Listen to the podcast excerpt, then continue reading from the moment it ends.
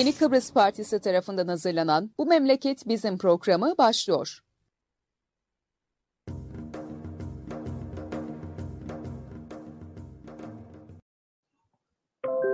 Evet, Yeni Kıbrıs Partisi'nin hazırlayıp sunduğu Bu Memleket Bizim programının 65. özel yayınındayız.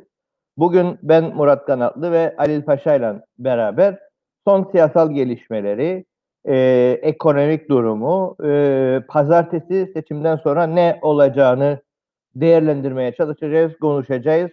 Halil abi günaydınlar. Günaydın Murat. Günaydın herkese.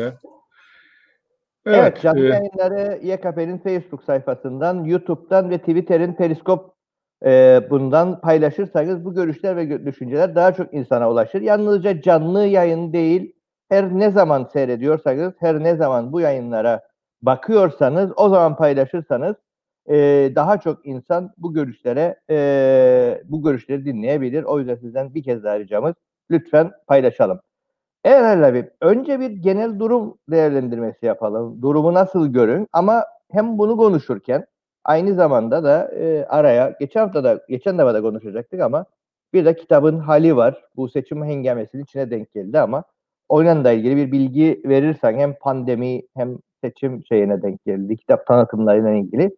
Kitap nasıl gider? Son siyasal gelişmeler ve bizim su diye üç başlığı böyle bir paket şeklinde bir başla araya girer e, derinleştirir tartışmayı. Evet. E, son aradan geçen 15 günde e, 15 gün önce su falan yoktu. Zaten aylardır belediyeler kendi sorunlarını hallederdi. Yani kendi su kaynaklarını bulmaya çalışırdı. Günlük gazetelerden de hep okuduklarımız e, yerel yönetimlerin kendi su kaynaklarını Gönyeli olsun, Değirmenlik olsun, artezyen yeni artezyenler vurma, su arama, Karpaz Belediyesi olsun yahut Mesarya'daki belediyeler olsun e, kendi su kaynaklarını yaratma yoluna gitmişlerdi. E, nihayet e, bu Cumhurbaşkanı yardımcısı Sayın Erdoğan'ın yardımcısı Fuat Efendi'nin de ve bizim Ersin Efendi'nin dediği gün e, 28'di galiba bir de tarih verdiler. Ona rağmen o gün de gerçekleşmedi. Sonra tekrar dediler yok fırtınalar var, yok e, başka olumsuz faktörler saydılar. Halbuki bir siyasi en tepedeki, zirvedeki siyasi size bir söz verdi mi? Ki daha önceki Tarım Bakanı'nın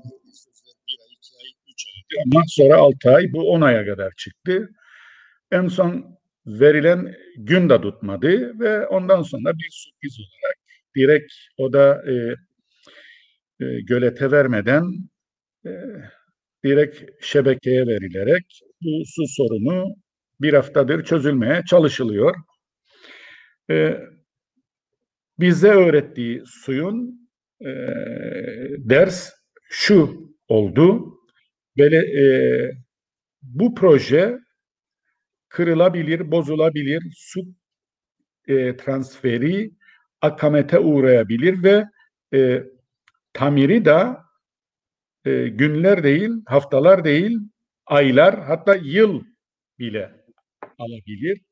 Çünkü zor bir şey ortaya çıktı bunun tamiri. Dolayısıyla e, yani yalnızca zamandan da bahsetmek maliyetli de bir e, süreç. Yani eğer ekonomik durumlar denk gitmiyorsa veya bahsedildiği gibi tamamen özelleştirilirse özel şirket bunun parasını herhalde bizden talep edecek. Biz de para bulursak tamin ettirebileceğiz. Evet çok önemli. Bu dediğin de üçte iki fiyatına maliyetin üçte iki fiyatına tamirat oldu. Bu şu demektir.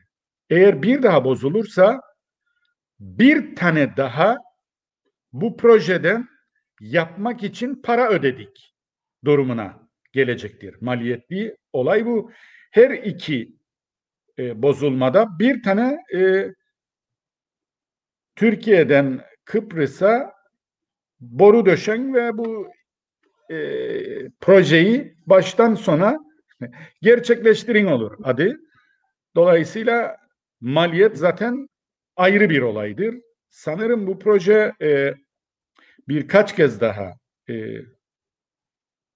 boru kırılır yahut herhangi bir şekilde aksar ve maliyet bu şekilde çıkarsa e, ya denizden su arıtmaya dönülecek ki en pratik olanı oydu. 5-6 tane kurarsınız. Bir tanesi, iki tanesi bozulduğunda bile su sıkıntısı çekmezsiniz. Veyahut e, bu arada yerel su kaynaklarına yönelinir. Yapılan göletler yeraltı sularını besleyecek şekilde olur. Bunun için jeologlar e, ön plana çıkar. E, yani bu projeye bağlı kalmadan alternatif su e, temini için e, başka e, projelere yönelinir. Aksi takdirde e, bu su sorununu gene ileriki yıllarda yaşayacak ve az önce senin de dediğin gibi devletin elinden çıkar da özelleştirilirse hiçbir özel sektör zararına su satmaz. Bunun da maliyeti kullanana yani ada halkına, kuzeyde yaşayanlara ödettirilecektir. Su'nun bize öğrettiği biz 15 aslında, biz bunu olay bu. Daha önce, daha önce yaşadık biz aslında bunu. Ee, balon kısmında gene balon çok iyiydi falan. İki defa patlayınca fark ettiler ki yani bu artık maliyetleri karşılamaz. Yani Evet. senin de söylediğin gibi yani 2-3 daha daha boru kırılırsa e, büyük ihtimal denizin ortasında bu boru neydi gelecek kuşakların değeceği bir atıl projeye dönecek. İki defa daha kırılırsa. Su geldi ama sunun arkasından başka bir sürpriz daha ortaya çıktı. Tabii olumsuz anlamda. Türk lirasının e, euro bu ülkede kullanılan dolar ve pound en çok yabancı paralar karşısındaki değer kaybı bir anda insanların maaşlıların, ücretlilerin e, gelirlerini sildi süpürdü ve e, yüzde yirmi, yüzde otuz bu dövizin artışı Türk lirasının değer kaybı oranında ücretler de yüzde yirmi, yüzde otuz eridi. Bunun anlamı şudur. Satın alman gücün düştü. Satın alma gücün düştüğü için de yaşam kaliten düştü. Yani eskiden üç tane kebap yersaydın bundan sonra yediğin bir kebabından, iki kebabından e, e, bir, bir ya da iki kebaba e, e, razı olacak. Veyahut da e, benzine daha fazla para vereceksin. Dolayısıyla ulaşımdan tüketime e, yaşamın her alanında insanlar daha fakirleşti. Yaşam kaliteleri daha fazla düştü. Bu sudan tam suyu içmeye başladık ama karşılığında e, yaşam kalitemiz düzeldi derken tekrar yeniden düştü. E, ne olacak? Gidişat şudur. E, bir ülkenin ekonomisine bakar. Parasının da e, satın alma gücü. Eğer ülkenin ekonomisi iyiyse, sağlamsa, sağlam temeller üzerinde yükseliyorsa, yani bunu daha pratik olarak konuşursak, bir ülkenin gelirleri giderlerini dengeliyorsa, parası da dengededir ve hiç korkmaz. Diğer ülke para birimleri karşısında da parası stabıldır. Hatta eğer ülkenin gelirleri yarattığı üretim tükettiğinden daha fazlaysa parası diğer ülke para birimleri karşısında daha fazla e, değer kazanır. Bu da şu demektir, o ülkenin diğer ülkelere göre görece olarak zenginleşmesi demektir. E, halbuki Türkiye'nin son e, dönemine baktığımızda e, şunu gördük, son 3-4 yılda Türkiye bir Suriye sorununun içerisine daldı, silahlanma için Rusya'ya e, sam, e, şey e, füzeler için e, büyük paralar harcadı ki o füzelerin hala daha kullanıldığını görmüyoruz. NATO e, ya üyeydi, bir NATO şartı ortaya çıktı. E, silahlandı ve silahlandırdı da radikal Müslümanları Esad yönetimine karşı. Tabii bil fiil bu cephede savaşa girmek demektir. Çünkü e, orada e, bir Kürdistan olgusu ortaya çıkınca bizzat kendi askeriyle de savaşa girdi. Bütün bunlar harcamadır bütçede. Yani hiçbir şey üretmeden para harcamak demektir. Sen kendi füzeni yapamazsan dışarıdan aldığın bu füzelere para harcan. Bu ülkede yaratılan zenginliğin dışarıya aktarılmasıdır. O zaman ne olur? Para kalmaz. Para kalmayınca giden para basmaya başlar. Ne kadar çok olsa bir malın değeri piyasada o kadar düşüktür. Para da bir mal gibidir.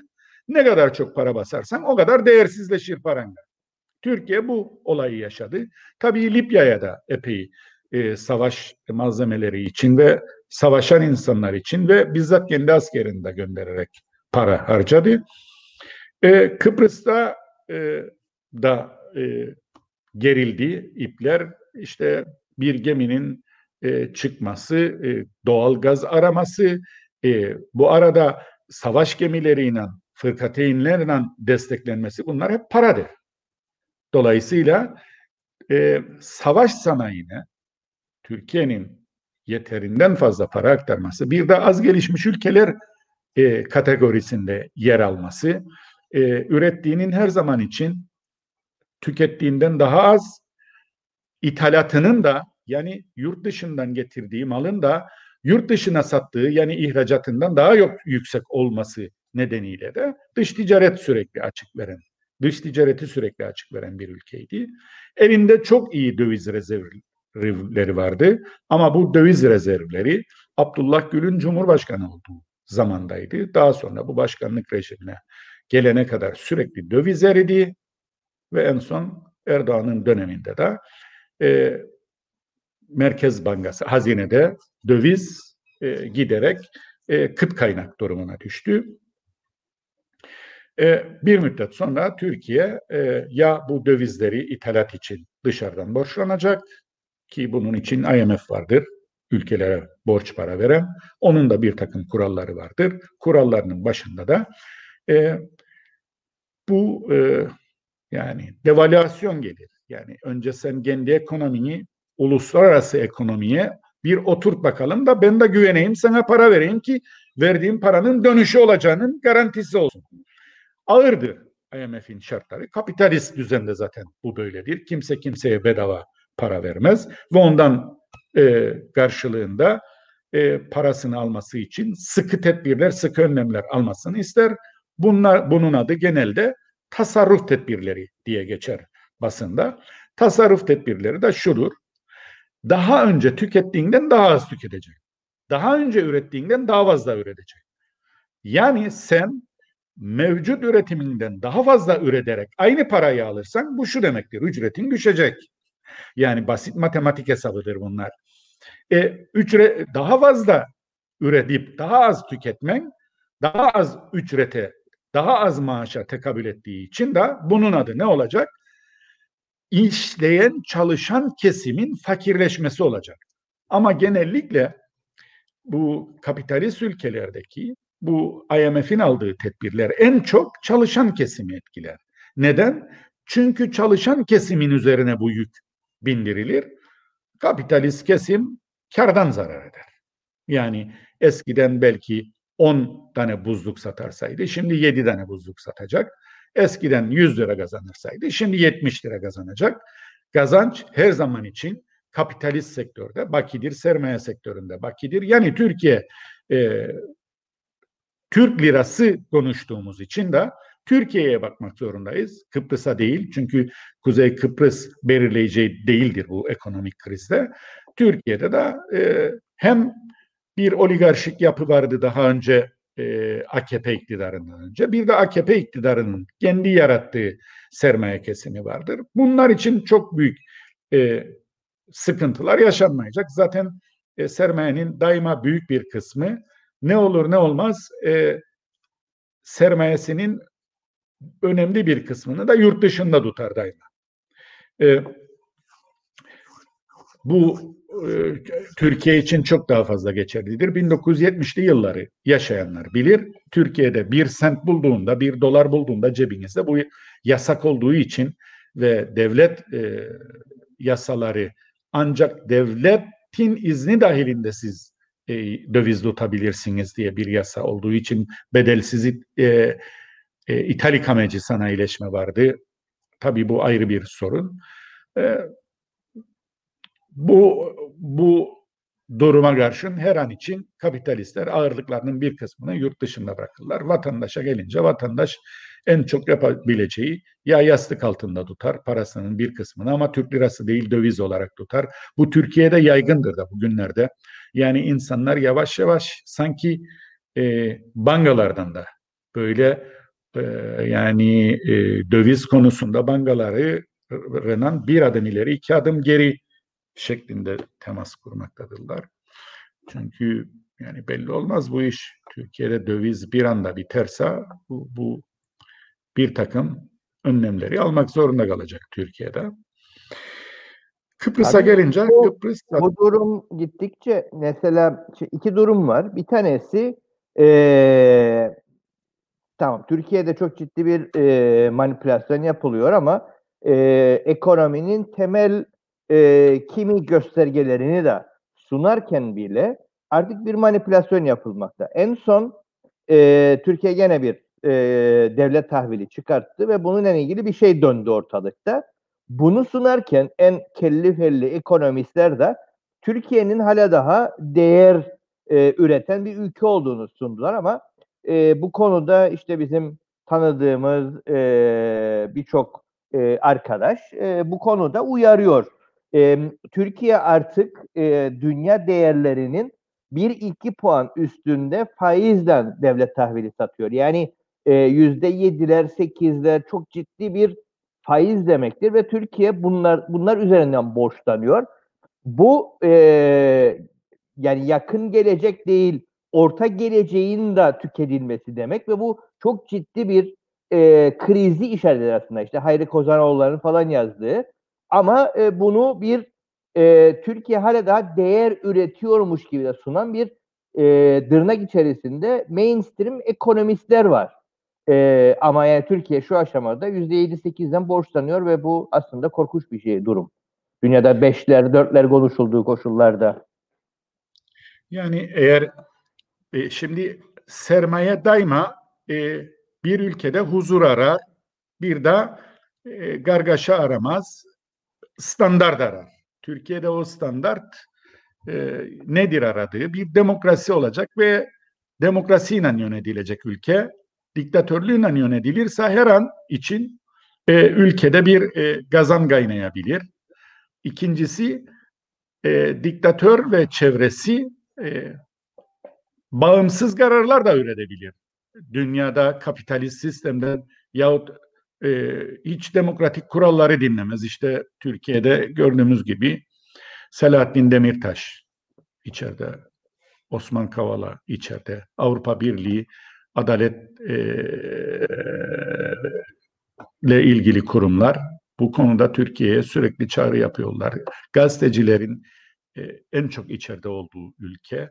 E, siyasi olarak istikrarsız lık demektir demokrasi eksikliği bir ülkede. İkincisi her yerde savaşa atlayıyor. Bu da ekonomiyi zora sokuyor. Dövizi azalan bir ülke.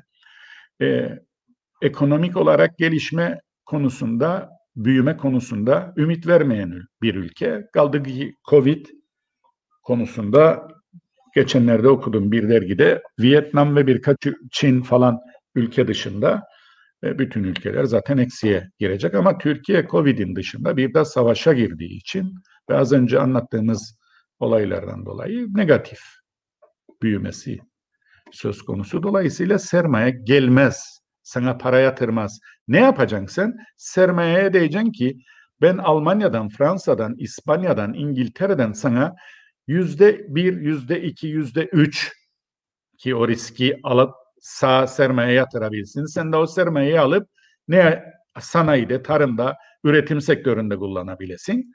E, daha fazla verin. Ama eğer sen rate of interest yani faiz oranın, verdiğin faiz oranın üretimdeki getirinin üstündeyse zaten o e, bono sattın yüzde beşten değilim ödeyemen adama. Yahut da ödemen için başka birinden bir daha borçlanman gerekir. Bu Türkiye'de bir 30-40 yıl önce yaşanmış e, şeyi ortaya çıkarır. Türkiye öyle bir ülkeydi ki borçlarını ödemek için sürekli başka kurumlardan borçlanırdı. borçlarını ödemek için daha fazla borçlanmaya gittiğinde bir ülke artık IMF'in elindedir e, şeyler. Bir de demokrasisi zayıfsa, bir de savaşa girerse, bir de büyük ülke e, ben diyerekten hiçbir ekonomik önlem konusunda e, şey yapmazsa, basında bir özgürlük yoksa, e, sorunlar şeffaf ve özgür bir biçimde tartışılmıyorsa sermaye ürker ve kaçar ve ondan sonra da e, krize girer. Neden Türkiye'yi tartışıyoruz? Çünkü biz birebir bağımlıyız. Çünkü bizim aldığımız para Türk lirasıdır. En çok ticaret yaptığımız ülke Türkiye'dir. Türkiye nezle olduğunda biz grip ve zatüre oluruz. Bundan dolayı tabii Bu konuda bir ciddi başka bir gelişme daha var. Yani bu para bulup bulmamayla ilgili durumdu ve bu Türkiye'nin son 2-3 yıldır yaşadığı e, bir sıkıntıya işaret ediyordu ve bir şekilde hep gelir öyle en uçta bir şekilde daha pahalı, daha şey bir buluyordu. E, bugünlerde e, son e, 3-5 aydır başka bir ciddi sıkıntı e, nüksediyor ve bu artıyor. E, tabii bu süreci takip ederken de terminoloji de ilginç. E, Suudi Arabistan'da başladı. Suudi Arabistan Made in Türkiye yazan e, ürünlere e, e, resmi ama resmi ilan edilmemiş bir boykot uyguluyor. Yani ülkeye girmesi bu. Ciddi evet. bir paraydı. E, e, buna e, en son Fas katıldı ve e, Arap Birliği içerisinde hızdan devam ediyor e, Türkiye gazetelerini okursanız e, işte Milliyet, Hürriyeti falan takip ettiğinizde ekonomi sayfalarında resmi olarak açıklanmıyor diyor. E, böyle bir şey yok. E, siz e, şey oynuyorsunuz. E, söyle psikolojik savaş yapıyorsunuz diye bir gene mainstream medyanın çıkarttığı böyle bir şey var. Gene e, alternatif ekonomistlerin söylediği Dünya Ticaret Örgütü'nün bu konuda koyduğu kurallar var. Yani siz bir ülkeye e, resmi olarak e, boykot uygularsanız belli bir yaptırım uygulanıyor. Dünya Ticaret Örgütü'nün kuralları çerçevesinde. O yüzden ülkeler resmi olarak yapamıyor ama elindeki imkanlarla Suudi Arabistan'da olduğu gibi e, resmi olarak e, aslında ülkeye sizin malınızı sokmuyor. E, Türkiye'nin birçok malının şu aşamada Suudi Arabistan'daki e, depolarda bekletildiği haberlerini hemen hemen 3-4 aydır her gün duyarık. Ama bu söylenmiyor. Bu da e, ekonomik krizi ciddi şekilde derinleştirecek e, emareler değil mi? Bir ekonomist ve ekonomi tabii konusunda... yani yani yani şimdi tabii ki bu süremiz sadece Türkiye ekonomisini tartışmayacak ama bu dediklerin de çok önemlidir. Çünkü Türkiye, Kuveyt, Suud ve e, Arap Birliği'nden daha e, birçok ülkenin e, sermayesinin aktığı bir ülkeydi. Hatta Erdoğan e, kendi ekonomik gücünü e, Türkiye'de e, işte arazi sat, taşınmaz mal satarak e, bir takım yatırımlar ve hatta e, finansal banka sermayesi sağlayarak Katar'dan Birleşik Arap Emirlikleri, e, Suudi Arabistan e, çok önemli bir sermaye getirisi, sermaye yatırımı vardı. E, Türkiye'ye giriş vardı. Bu, bu da bir faktördür. Sermaye girişleri en çok Arap Birliği'ndendi. E sen Arap Birliği'nin içinde liderlik oynamaya kalkarsan ve gücün yoksa ve ekonomik bağımlılığın da varsa yani sermaye gelmez sabah benim ekonomim sarsılır. Bu benim ta para birimime kadar götürür ve fakirleştirir ülkemi. Ama buna rağmen sen savaşa girecek kadar da liderliği de ısrar edersen lider olmak isteyen Suudlar veyahut diğer Arap ülkeleri de ona göre sana e, tavır alırlar. E, ekonomik olarak yaptırım uygularlar. Bunlar da dediğin gibi e, Türkiye'nin ekonomisine e, olumsuz etkili, o, o Türkiye ekonomisini olumsuz etkileyecek faktörlerdir. Ben tabii ki bizde bir şey vardır. İşte biz dışarıya bakmayalım da kendi evimizin önünü süpürelim diye. Daima bir motto vardır böyle bizim e, şeylerde. İşte çözüm ve barış olmayacaksa, Türkiye ile ilişkilerde bir yere kadar gidecekse biz e, kendi ayaklarımızın üzerinde duran bir ekonomiyi nasıl inşa edebiliriz? Böyle sürekli tartıştığımız şeyler vardır. E, biz e, bu konuda bizim ekonomimize baktığımızda e, daha önceki konuşmalarımızda da bizde e, örneğin e, bir tarım sektörü vardı eskiden. Yani bizim ihracatımızın yüzde 17-18'lik kısmını 74'ün hemen başlarında 80'e kadar narinciye sektörü e, yapardı. Badades sektörümüzün ihracatı büyüdü. Yani 1974-83 arası e, dönemde tarım önemli bir yer tutardı Kıbrıs'ta ekonomide.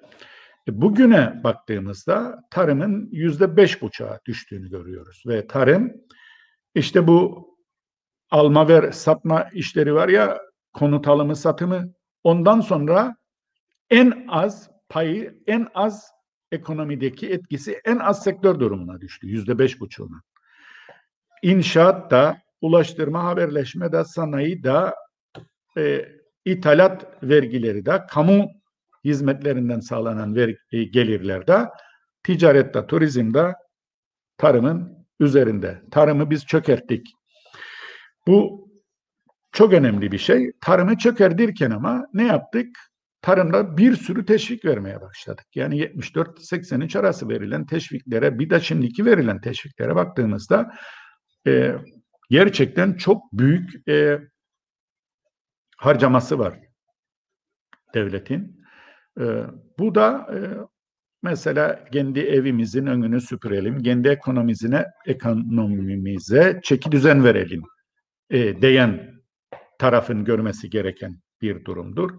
E, bunun en çok kaynaklandığı yerde e, devletin kamu sektörünün hantallığıdır. İş bilmezliğidir, beceriksizliğidir. E, bu hantallık da yönetsel bir hantallıktır. Siyasi yönetimden kaynaklıdır. Çünkü en başta nedenlerinden birine baktığımızda biz bir türlü bu ülkede daha önce de devlet yönetme tecrübesi olmadığı için Kıbrıslı Türklerin ve Kıbrıs Cumhuriyeti'nin gibi bir yere sadece 3 yıl katıldık ve o 3 yılda işte bildiğimiz gibi kavgalarla ve teşkilatın iki tarafın teşkilatı nasıl örgütlenir birbirini silsin. Biri adayı Taksim yapacak, diğeri Yunanistan'a bağlayacak. Bunlarla daha çok iştigal ettikleri için bürokratlar, teknokratlar da bu teşkilatlara dahil olduğu için bir devlet tec- e, yönetme tecrübemiz bizim olmadı. Rumların 74'ten sonra Kıbrıs Cumhuriyeti'ne sahip çıktıkları için ve tanınan bir devlette oldukları için çöken bir ekonomiyi, bir savaştan çıkmış bir ekonomiyi yavaş yavaş düzelttiler. Bu onlara devlet yönetmede çok büyük bir tecrübe kazandırdı. Biz ise kamu yönetimini bir türlü beceremedik. Çünkü bizde siyasiler vatan millet Sakarya Şükran edebiyatıyla Türkiye yollasın. Önce Rum'un ganimetinin üzerinden bir ekonomi inşa etmeye çalıştık. Ama ganimet bitince e, sanayide, konut sektöründe, tarımda, taşınmaz e, eşyada ganimetler tükenince bu sefer e, Türkiye'nin de bir politikası olarak burada kamu sektöründe hizmetlere e, yöneltmek istediler. Ama gelin görün ki hizmetlerde de yönetsel o sektörde de kamu başarılı olamadı. E, yani siz bugün bir devlet dairesine gittiğinizde e, işinizi arkadaşınız varsa halledersiniz, akrabanız varsa halledersiniz. Aynı siyaseti paylaştığınız partiden mütevellit bir arkadaşınız varsa halledersiniz ama herhangi biriyseniz herhangi birisiniz ve saatlerce beklersiniz. Hele bu Covid döneminde artık insanları içeride almazlar. Dışarıda 8-10 kişi bekler. Elinde bir numara vardır. İçerideki görevli ne kadar işler, ne kadar verimli çalışır. O da vatandaşların şikayetiyle her defasında ortaya çıkıyor. Hantaldır bizde. Yani e, hem kamuda iş üretmek zordur hem de denetim de azdır. Mesela az önce tarımı konuştuk ve teşviklerin çok olduğunu söyledik. Diyelim ki bugün e, 150 lira şey verilir hayvan başına bir teşviği vardır küçük başta devletin. Kaç tane devlet memuru gider ağılları sayar? Yahut da keçiler vardır dağlarda. 500 tane dedim ben benim keçim vardır. Kim sayar o 500 keçiyi? Zaten keçi saymak zor bir şeydir. Yani yahut da kuraklık döneminde herkesin söylediğidir. Diline sakızdır yani bunlar. Adam baktı kuraklık olacak. işte sürer, biraz tohum atar ama karşılığında bir e, üretim yapılması için bir tarlada önce süren, ondan sonra e, tohumu atan, onun ilaçlaması vardır, libazması vesairesi vardır. Şimdi bütün bu safhaları yaptı mı üretici yoksa bir kere sürdü, sürdü mü? Kim gider denetler bunları? Kim gider görür? Bunda da denetim azdır. Yahut da e, kamuda e, şeyde özelde vergi kaçakları vardır. Yani birçok insan da gider Türkiye'den alışveriş yapar, bavul ticareti yapar. E, yahut da yani bir sürü kaçak göçek mal gelir. Bunların denetimi ne kadar e, sağlıklıdır?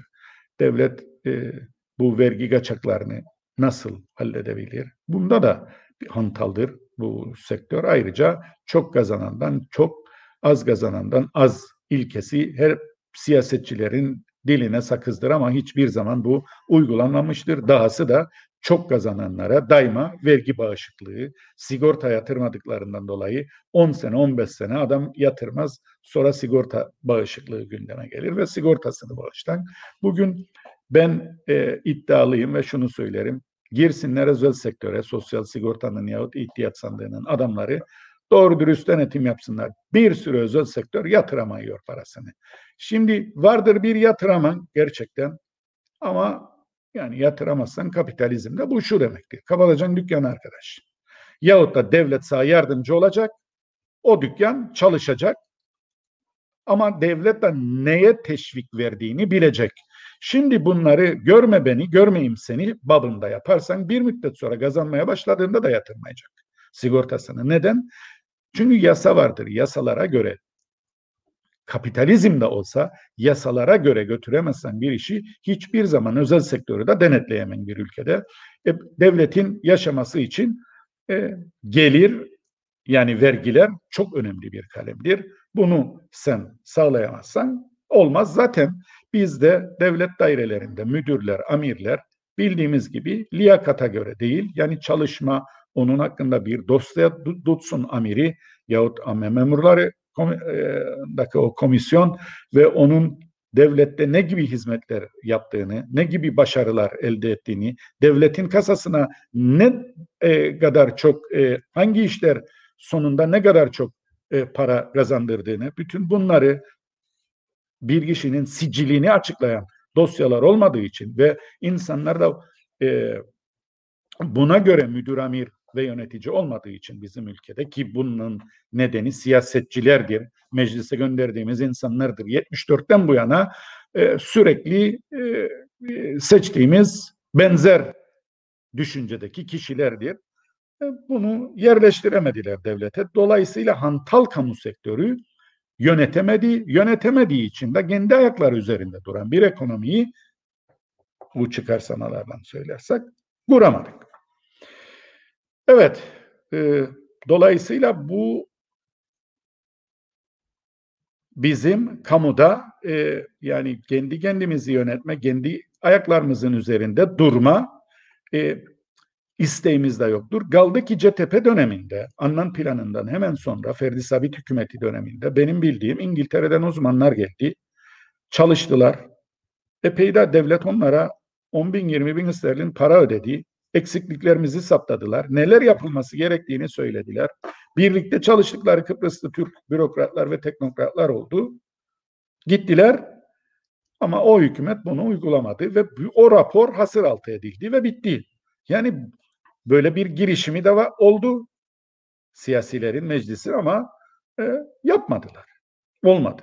Ve şeyi e, liyakatından değil siyasi tayininden e, en çok bayrağı sallayanı, en çok partiye sadık olanı müdür yaparak bu işleri hallettik. Tabii o da e, öyle bir becerisi vardır yoktur bilinmediği için iyi olan yönetti, yönetebildiği kadar, kötü olan kötü yönetti ama bunun devamlılığı olmadığı için de 3 e, sene 5 sene müdürlük yaptıktan sonra düzelmez olay. Bu bir e, zincirleme olaydır. Yani senin oturtman gereken bir e, ahlak olması lazımdır. Bir disiplin olması lazımdır. Yasaları bilmesi lazımdır müdürlerin, amirlerin. Böyle bir kadrosu olması lazımdır altında. Denetleyen bir kadrosu, koşan, çalışan, emeğini harcayan bir kadrosu olması lazımdır. Ama biz e, ne yazık ki kamu sektöründe, ben tek tek kişileri suçlamıyorum ama e, ne yazık ki kamu sektöründe de çalışanlar yani işlerine geldiği için ben de olsam benim de işime gelir. E, denet daha az denetleyen, e, daha az kontrol eden, beceriksiz müdürlerin altında çalışmayı belki de yeğlediler. Zaten öyle de oldu. Bazen bir imza bile e, yani işe geliş gidişlerde imza atma vesaireyi bile sağlayamadı çoğu zaman daireler. Şimdi de görüyoruz bazı daireler full kadro çalışır. Bazı daireler işte yarısı gelir, yarısı gelmez. Buna göre münavebeli çalışırlar. Yani bir standartımız yoktur. Hükümet de bu konuda bir karar veremedi. Bugün bu krizi içerisinde bu bile e, kamu sektöründe e, şey oluyor. Tabii bir de seçim. Ay buradan işte seçim ha. Tam da seçim. Yani, işte bir de seçimden e, geçiyoruz. seçimin içerinden geçiyoruz. E, bu söylediği katmerlenir. Çünkü yardımların e, söyle ayrıcılıkların daha da e, katmerlendiği bir evet. hale gelir. E, ancak biraz önceki tartışmayla bütünleştirirsek Türkiye'deki para da tükeniyor. Yani o eski e, güllük gülistanlık haller de kalmıyor. Pazartesinden sonra bizi ne bekleyecek?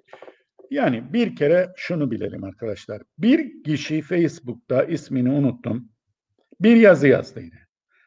İlk seçimlerden önce. E, sonuçta dedi X, Y, Z biri seçilecek dedi Cumhurbaşkanlığına. Peki bu seçim olduktan sonra insanlar ne bekler? Seçimlerden ne beklerler? Daha iyi bir ülkede, daha böyle huzurlu, daha kaliteli bir yaşam. İnsanların beklentisi budur. Daha iyi yaşayayım, geleceğe daha iyi bakayım, çocuklarım için daha fazla ümitleneyim. Gelirim en azından düşmesin vesaire. Peki seçimden sonra diyor ki mesela kentsel alanlarda yeşil alanların işgali konusunda e, bir iyileşme olacak mı? Bundan ümitli misiniz diyor. E, alım gücümüz TL'ye bağlanmayacak. TL'ye bağlı olsak bile e, artmaya devam edecek. Çünkü Türk lirası değer kazanacak. Onun için biz satın alma gücümüzün seçimlerden bir gün sonra artacağını umabilir miyiz? Var mı bu yeteneği seçilecek olanın? Yahut da biz sanayide, turizmde, tarımda, eğitim sektörlerinde verdiğimiz hizmetlerde bir kalite artışına gidecek miyiz? Cumhurbaşkanını seçtikten sonra bu standartları, dünya standartlarını yakalamak bir yana hiç olmadı biraz yanaşacak mıyız? Elektrik fiyatları dünyanın en bağlı fiyatları olmaktan kurtulacak mı? Su konusunda geleceğe daha sağlıklı bakabilecek miyiz? E, su fiyatları da aynı elektrik fiyatları gibi bir miktar düşüş yaşayıp hiç olmadı dünyadaki o standarda yaklaşacak mı?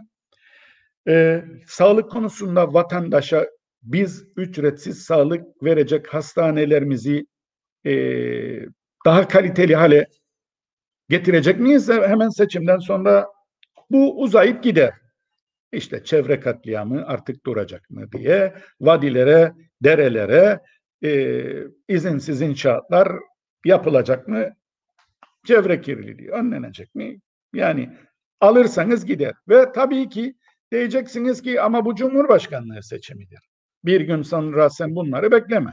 Fakat bize öyle demediydi bir aday. Dediydi ki ben sadece Cumhurbaşkanı çözüm ve barış aramaz. Bu bir takım ek görevleri vardır. Hatta bu görevleri yapacak bir sürü daha gönüllü insan vardır. Ben toplayacağım bütün bunları halledeceğim. Tabii ki sen bunu başbakan iken halletmezsen de cumhurbaşkanı adayı olun ve cumhurbaşkanı seçilirsem hallederim dersen o kısıtlı yetkilerine ben de hiçbir şey demem burada. e, çözüm ve barış için peki pazartesi günü ümitlenecek miyiz? E, vallahi beş yılda ne kadar ümitlendiysek o kadar ümitleneceğiz. Neden? Çünkü ge- geleceğin aynası geçmiştir. Geçmişte yapılanlardır. Geçmişte ne oldu? Geçmişte ne olduysa ve bizim seçtiğimiz e, kişinin tavrı neysaydı, neyi değiştirebiliyorsaydı, nereye kadar gücü varsaydı, bundan sonra da o gücü biz kendini bir daha seçtik diye artmayacaktı. Yahut da o gücünü bir yere kadar kullanacaktı. Çözüm ve barış konusunda da ne kadar ümitli olabiliriz? Ondan sonra da bu yazan arkadaş kendi cevabını e, şeye bıraktıydı. Yani Facebook'ta kendi takipçilerine baktıydı. Yüzde doksanı tabii hiçbiri dedi olmayacak bunun. E, çünkü yani 83'ten buraya kurulmuş bir devlet e, yaşadığımız bir devletlik hali vardır. 83'ten 37 yıl geçti. Değil mi? 37 yıl. 37 yılda ne olduysa bundan sonra da olacak diye düşündü herhalde insanlar. İkincisi Cumhurbaşkanı'nın zaten yetkileri kısıtlıdır. Üçüncüsü de çözüm ve barış için e, 37 yıla da sığdıramayız. Biz bunu yarım asırı geçmiştir.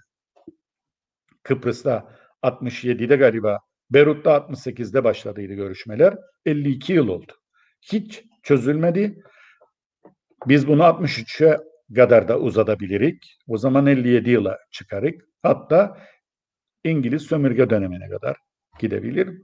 Kıbrıs sorunu dünyanın en uzun erimli, e, çözümsüz kalan sorunlarından biridir. Ve belli ki e, bu sorunun çözümü e, sadece e, iç faktörlerin değil, dış faktörlerin de e, bir araya gelmesini ister. Bu geçmişte yakalandı Annan planı döneminde ama olmadı.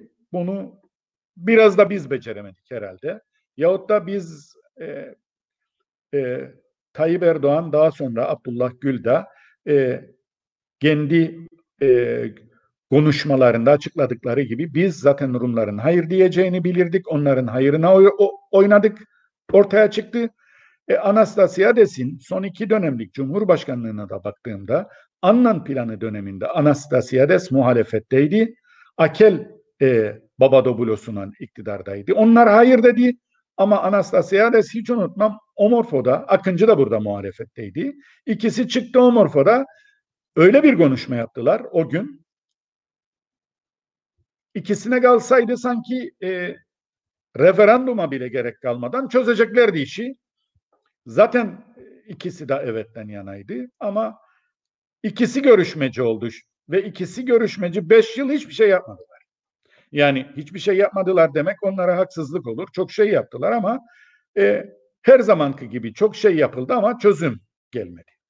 Ve Anastasiades da hükümet olunca iç politikada bunu e, eveti hayra değil, hayırı hayra yordu. E, tabii ki e, son bu Berlin mutabakatı çok önemlidir ama e, bunun karşısında da Maraş'ın açılması, Omorfo'yu vermek diye Erdoğan hükümetinin diretmesi ama buna karşılık bu adayların hiçbirisinin de ne demek Omorfo'yu vermeyik, ne demek Maraş'ı vermeyik. Zaten bunlar güven artırıcı önlemlerdir. Zaten bunlar bir çözümün e, ve bir barış anlaşmasının konusudur. Bunlar gittiğinde zaten konuşulacak hiçbir şey kalmayacaktır dedi ama Maraş'ı açtılar. Maraş'ı açan güç bellidir. Türkiye siyasal iktidarıdır. Bunu seçime müdahale olarak yapmıştır. Ama karşılığında buradaki siyasal iktidar ne yapmıştır?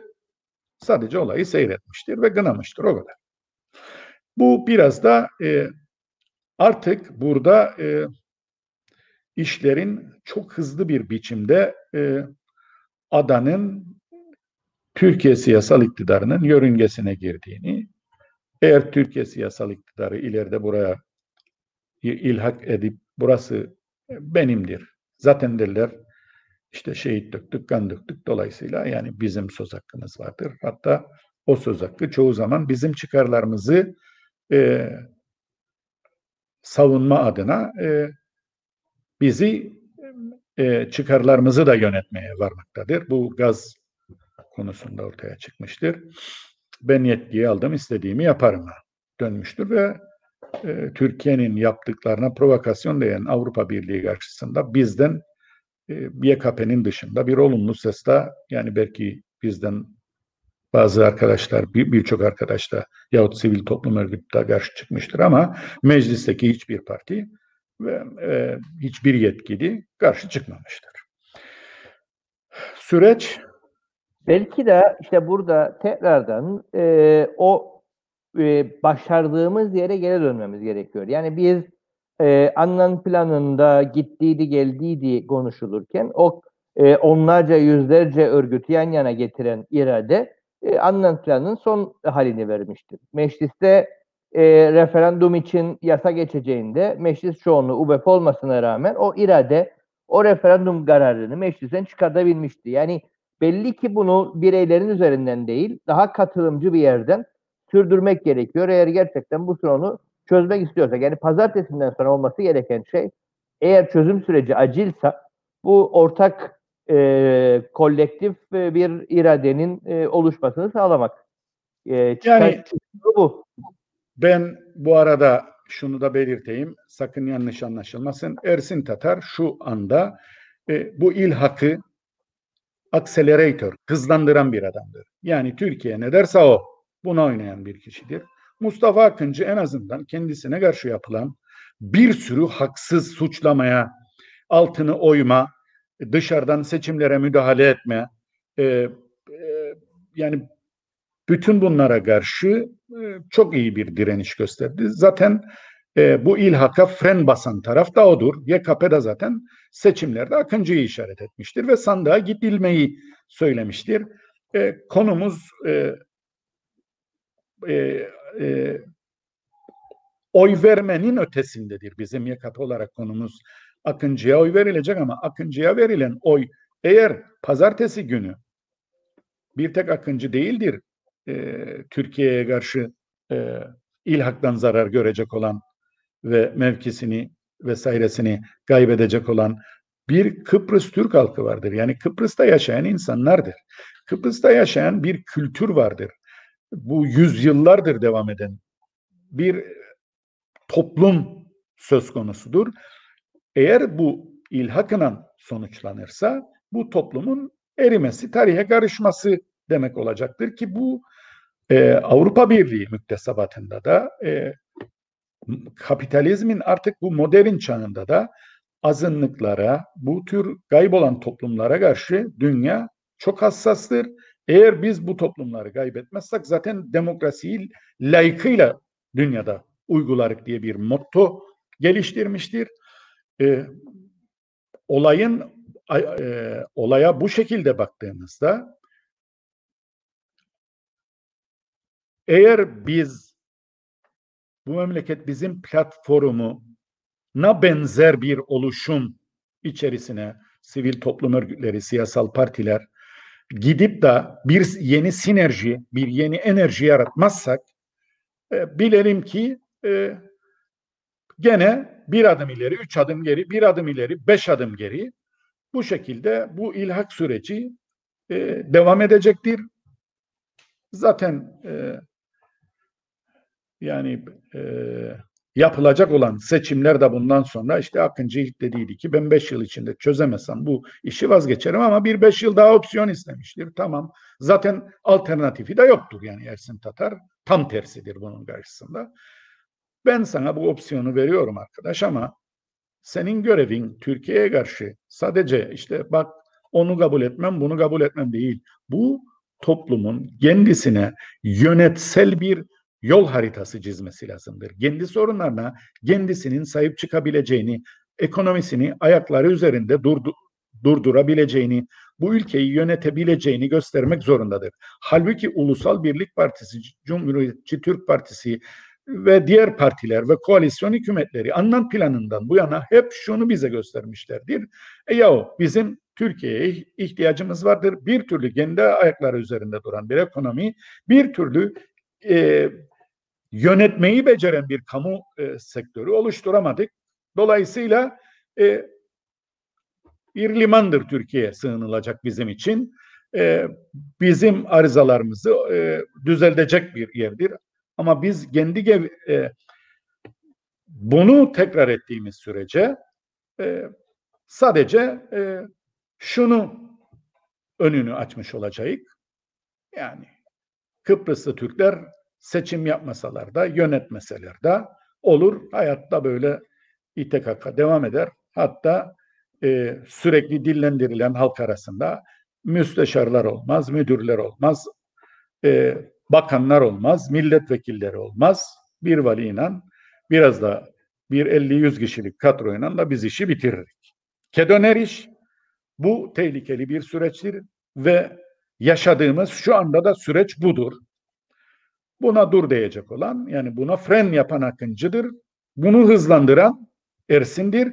Ama bunu durdurup geriye çeviren bir süreç yoktur Kıbrıs'ta. Kendi ayakları üzerinde duracağız, kendimize güveneceğiz, kendi yönetimimizi oluşturacağız. Yoktur böyle bir şey. Böyle bir örgütlülük yoktur Kıbrıslı Türklerde. Bunu görmek zorundayız, bunu oluşturmak zorundayız. Bu da sadece dairelerde, partilerde değil, sokakta da kendini gösterir, iş hayatında gösterir. Yaşamın hemen her alanında kendini göstermek zorundadır. Yapamazsak, beceremezsek başkaları bizi yönetecek ve başkalarının dediği olacak.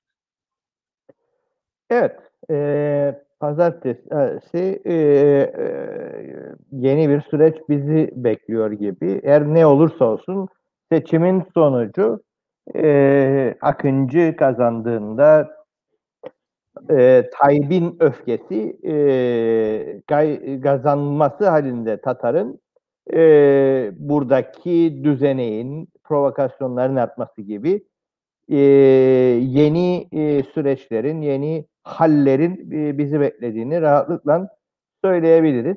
Sıkıntılı bir döneme giriyor. O bakımdan YKP e, Ocak, daha doğrusu Eylül'den itibaren bir tartışma süreci yaptıydı.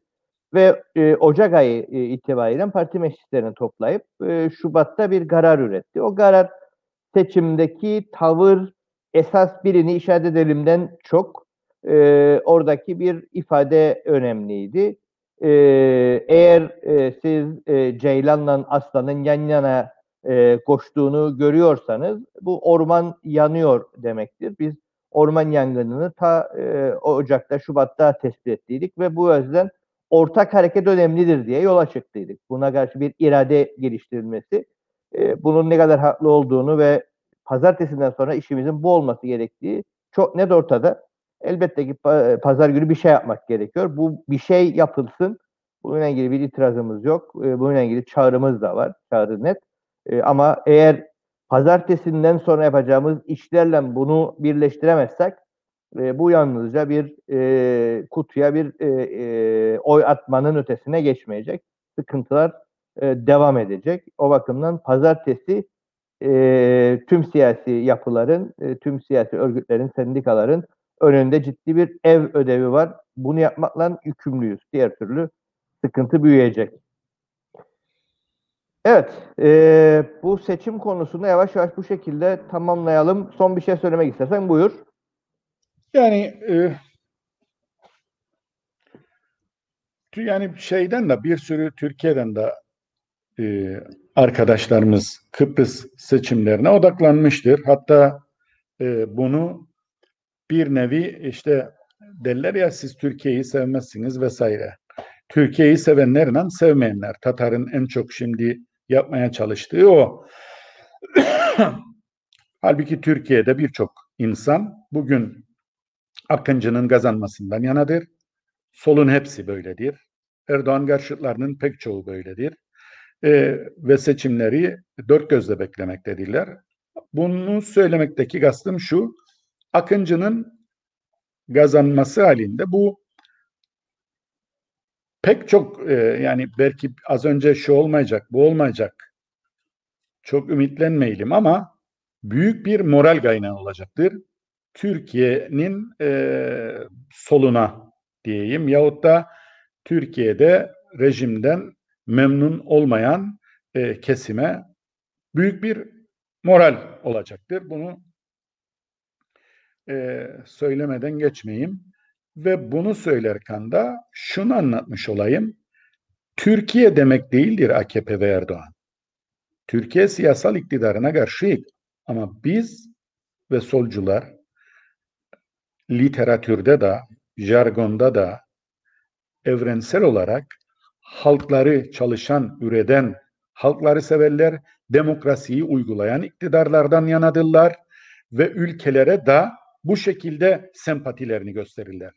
Türkiye bugün mevcut rejimiyle pek çok ülkenin e, antipatisini kazanmaktadır.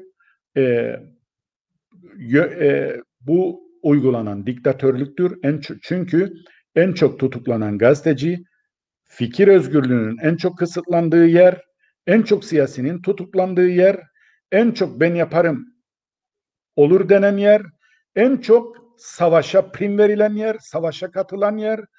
E, dolayısıyla Türkiye dünyada siyasal mevcut siyasal iktidarıyla kötü bir örnektir.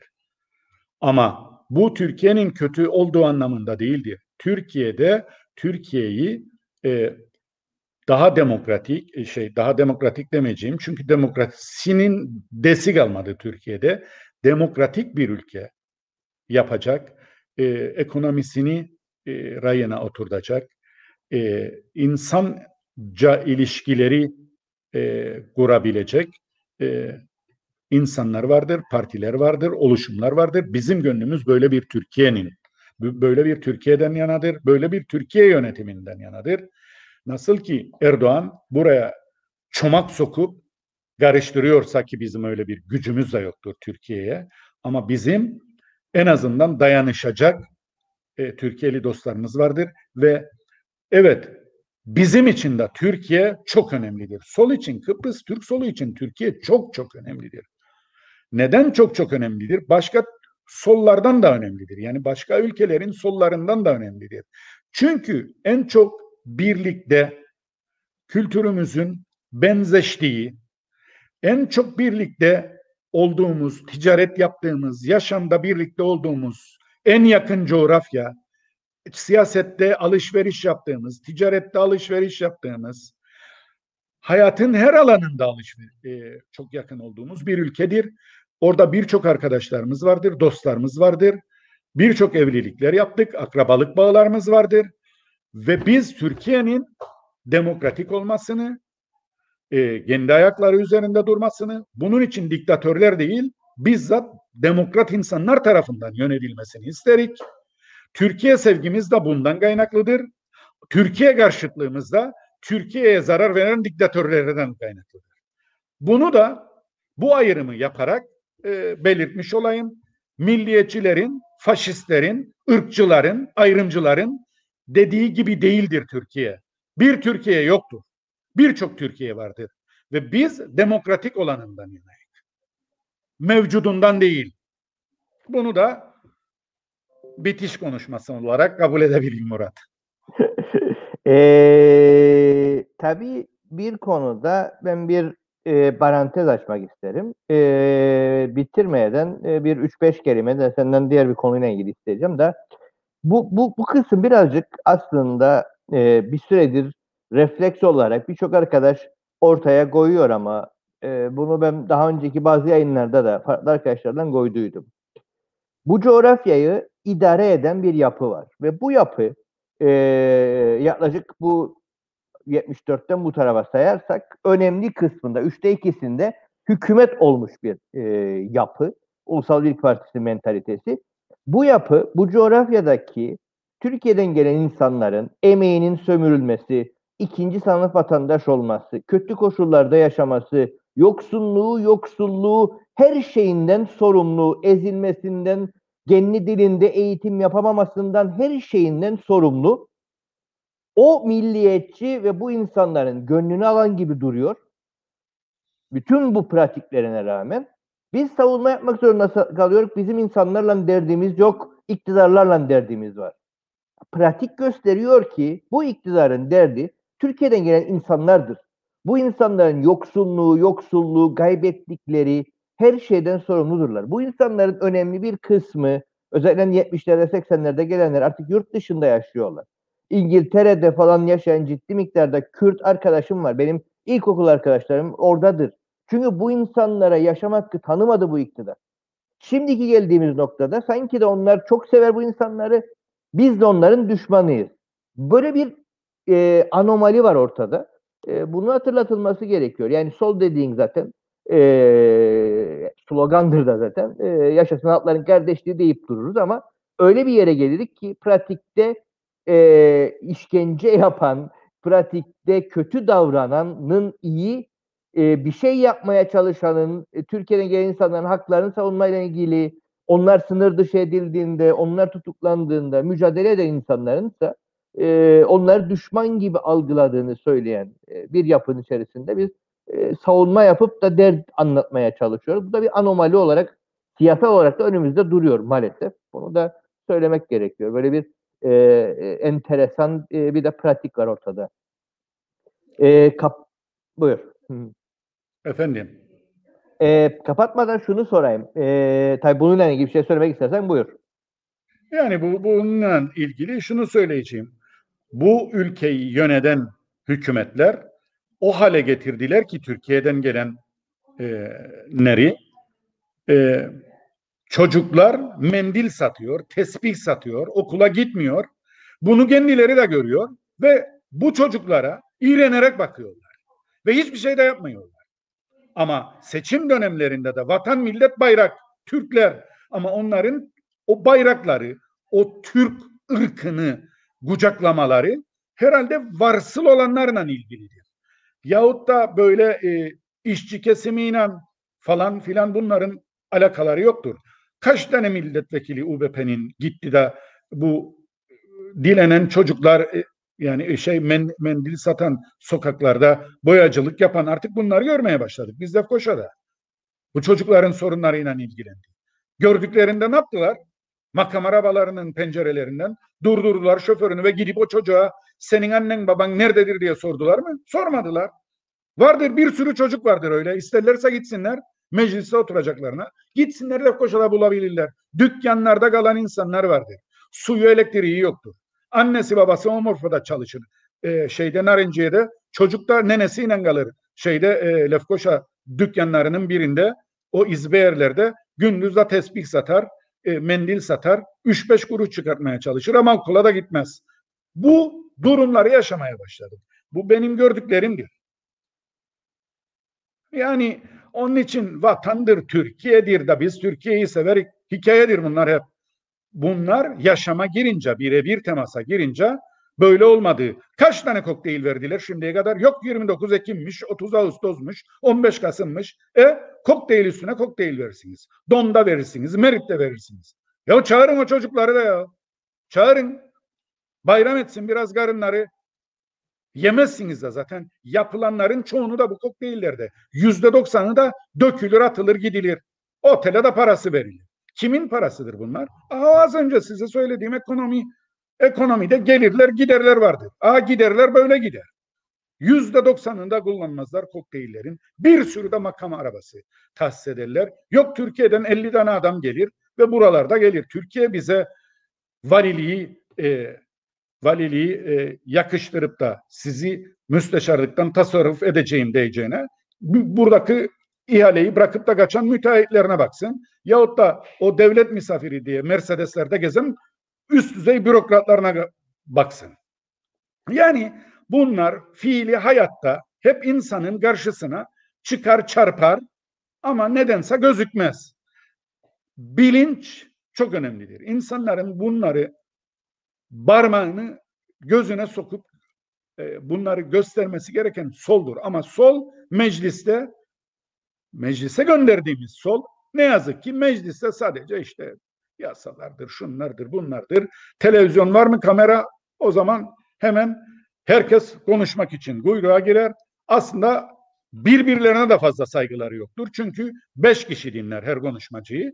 Ama televizyon naklen gösterdiği için o bir sonraki seçimde kendine oy olarak döneceğini düşündüğü için çıkar ve nutuk atar. Çoğu zaman da 100 tane cümle kurarlar. 5 tane cümle vardır içinde doğru dürüst.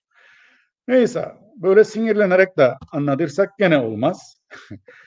bin, bir dokunun bin tane ahit işirin bu ülkede. Çünkü başında da söylediğim gibi biz kendi kendimizi yönetecek becerikli e, iktidarı oluşturamadık. Becerikli yöneticileri o meclise gönderemedik.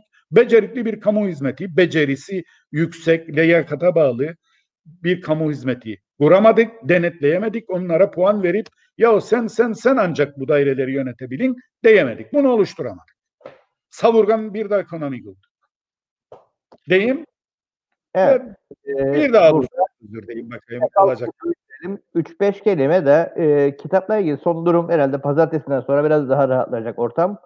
E, kitapta nasıl gider? Neredesin? Vallahi kitapta işte Lefkoşa'da güzel bir tanıtım yapmıştık. Yerine de bir gün önce bu hükümet kapıları ölçüsüz bir biçimde açınca bildiğiniz gibi korona tekrar e, baş gösterdi. E, böyle tedbirlerin alındığı bir anda ısrar etmedik arkadaşlarla ve dedik ki e, erteleyelim. Ondan sonra da başka bir toplantı yapamadık. Ama benim Türkiye'den ve Kıbrıs'tan pek çok arkadaşımdan aldığım çok olumlu e, geri dönüşler vardır. Mesela onun içerisinde anlattığım isminin baş harflerini yazdığım ve hemen fark edip da beni arayan arkadaşlarım olmuştur.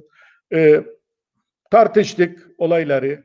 İşte keşke dedi beni bir de benden dinleseydin bunu. Evet doğrudur. Bir de karşı taraftan dinleseydik ama sevindiğim şudur. E, çok da yanlış bir şey yazmadık. Yani karşı tarafı rencide edecek bir şey yazmadık. O iyidir. E, Türkiye'de ODTÜ'den arkadaşlarımdan 2-3 tane aldığım çok güzel eleştiriler vardır. Bu bağ moral motivasyon sağladı. Biz dediler 78 kuşağını eleştiren son yılların en iyi kitaplarından biri olarak bunu değerlendirdik. Bunu da bilesin istedik. E işte eline, diline falan düşüncene sağlık. Bu tür geriye dönüşler de beni e, bayağı mutlu etti. Teşvik oldu. Yani bana en azından e, yazdım, suya yazmadım. Tartışılıyor, okunuyor. E, tabii açık olsaydı eğer, normal zaman olsaydı ben Türkiye'de de, Ankara'da, İstanbul'da, İzmir'de gidip kitap tanıtımıyla ilgili pek çok arkadaşımın da hazır bulunduğu e, toplantılara katılacaktım. E, oradaki yani kitaplarımın da e, yani satışının çok iyi gittiğini öğrendim. Bizzat Kalkedon Yayın Evi'nin yöneticisinden. Burada da e, şunu söyleyebilirim. Yani kitabım şu anda bir buçuk iki ayın içinde e, Eylül, Ekim daha iki ay dolmadı piyasaya çıkalı maliyetini karşılamış durumdadır. Bu da benim için yani e, çünkü hem para vereceksin hem de okuyacaksın zor bir iştir bizim Adalılar için. Bu yani takdir etmek lazım. Hem para verip hem okuyan e, okurlara da ben buradan çok teşekkür ederim. Ve ne kadar çok eleştirirlerse o kadar e, hem bende hem kendilerinde hem de döneme ait e, bir katkı olacağını düşünürüm diye bağlayayım. Evet, e, bunu da buradan e, tekrardan e, söyledik. E, şu aşamada da e, şeylerde, kitapçılarda e, bulunabildiğini yeniden hatırlatalım. E, Kıbrıs'ın kuzeyindeki e, tüm kitap evleri ve birkaç yer daha saydıydın. Metropola ee, verdiydim, Devpa'ya verdiydim. Oralarda vardı. Deniz Kitap Evi'nde vardır. E, Kora Kitap Evi'nde vardır. E, Işık Kitap Evi'nde vardır. E, Güzel Yurt'ta sanırım Kora Kitap Evi'nin bir şubesi vardır. E, Girne'de bir tek Deniz Kitap Evi'dir. Şeyden, Mausa'da da Evrim Kırtasiye. E, Doğu Akdeniz Üniversitesi'nin karşısında Hüseyin Ürdanoğlu. Orada kitap. Evet. Belki böyle... yakın bir zamanda bu Covid'de gerileme olursa Girne ve Mausa'dan da talep eden arkadaşlarım vardır. Bu da sevindiricidir benim için tabii. Bizzat gidip e, kitabı tartışmak, açmak, e, en azından o dönemi yaşayan arkadaşların da katılımıyla e, kitabın da ötesinde yeni şeyler e, ortaya çıkarmak benim arzumdur. Yani bakalım belki Kasım ayında bunu yaparız. Umarık e, bunları konuşmaya devam edeceğiz. İki hafta sonra tekrardan duruma bakarak e, konuşacağımızda hal ve halsizliğimize. E, bu programın da e, bu şekilde sonuna e, gelmiş olduk. E, dediğimiz gibi e, bu programlar e, devam edecek. E, pazartesi, çarşamba, cuma. Pazartesi günü e, Alpay Durduran'la beraber e, son gelişmeleri gene konuşacağız saat 11'de. Çarşamba günü de Ulus Irgat'la e, konuşacağız. E, durumu, e, gelişmeleri. Cuma günü e, Kemal Güçveren'le programı planlıyoruz. Eğer teknik bir sorun çıkmazsa e, gene bunların saatlerini ve günlerini yayınlamaya devam edeceğiz. Bizi takip eden herkese teşekkürler. İyi hafta sonları. E, Pazar günü e, bir şeyler olacak. Herkes o konuda alarmda olsun. E, esprisi hep söylenir. E, her an trafoya bir şey de kaçabilir. O konuda da dikkatli olmak gerekiyor. E, umut önemlidir. E, umutlu olmamız gerekiyor. Çünkü mücadele sürüyor.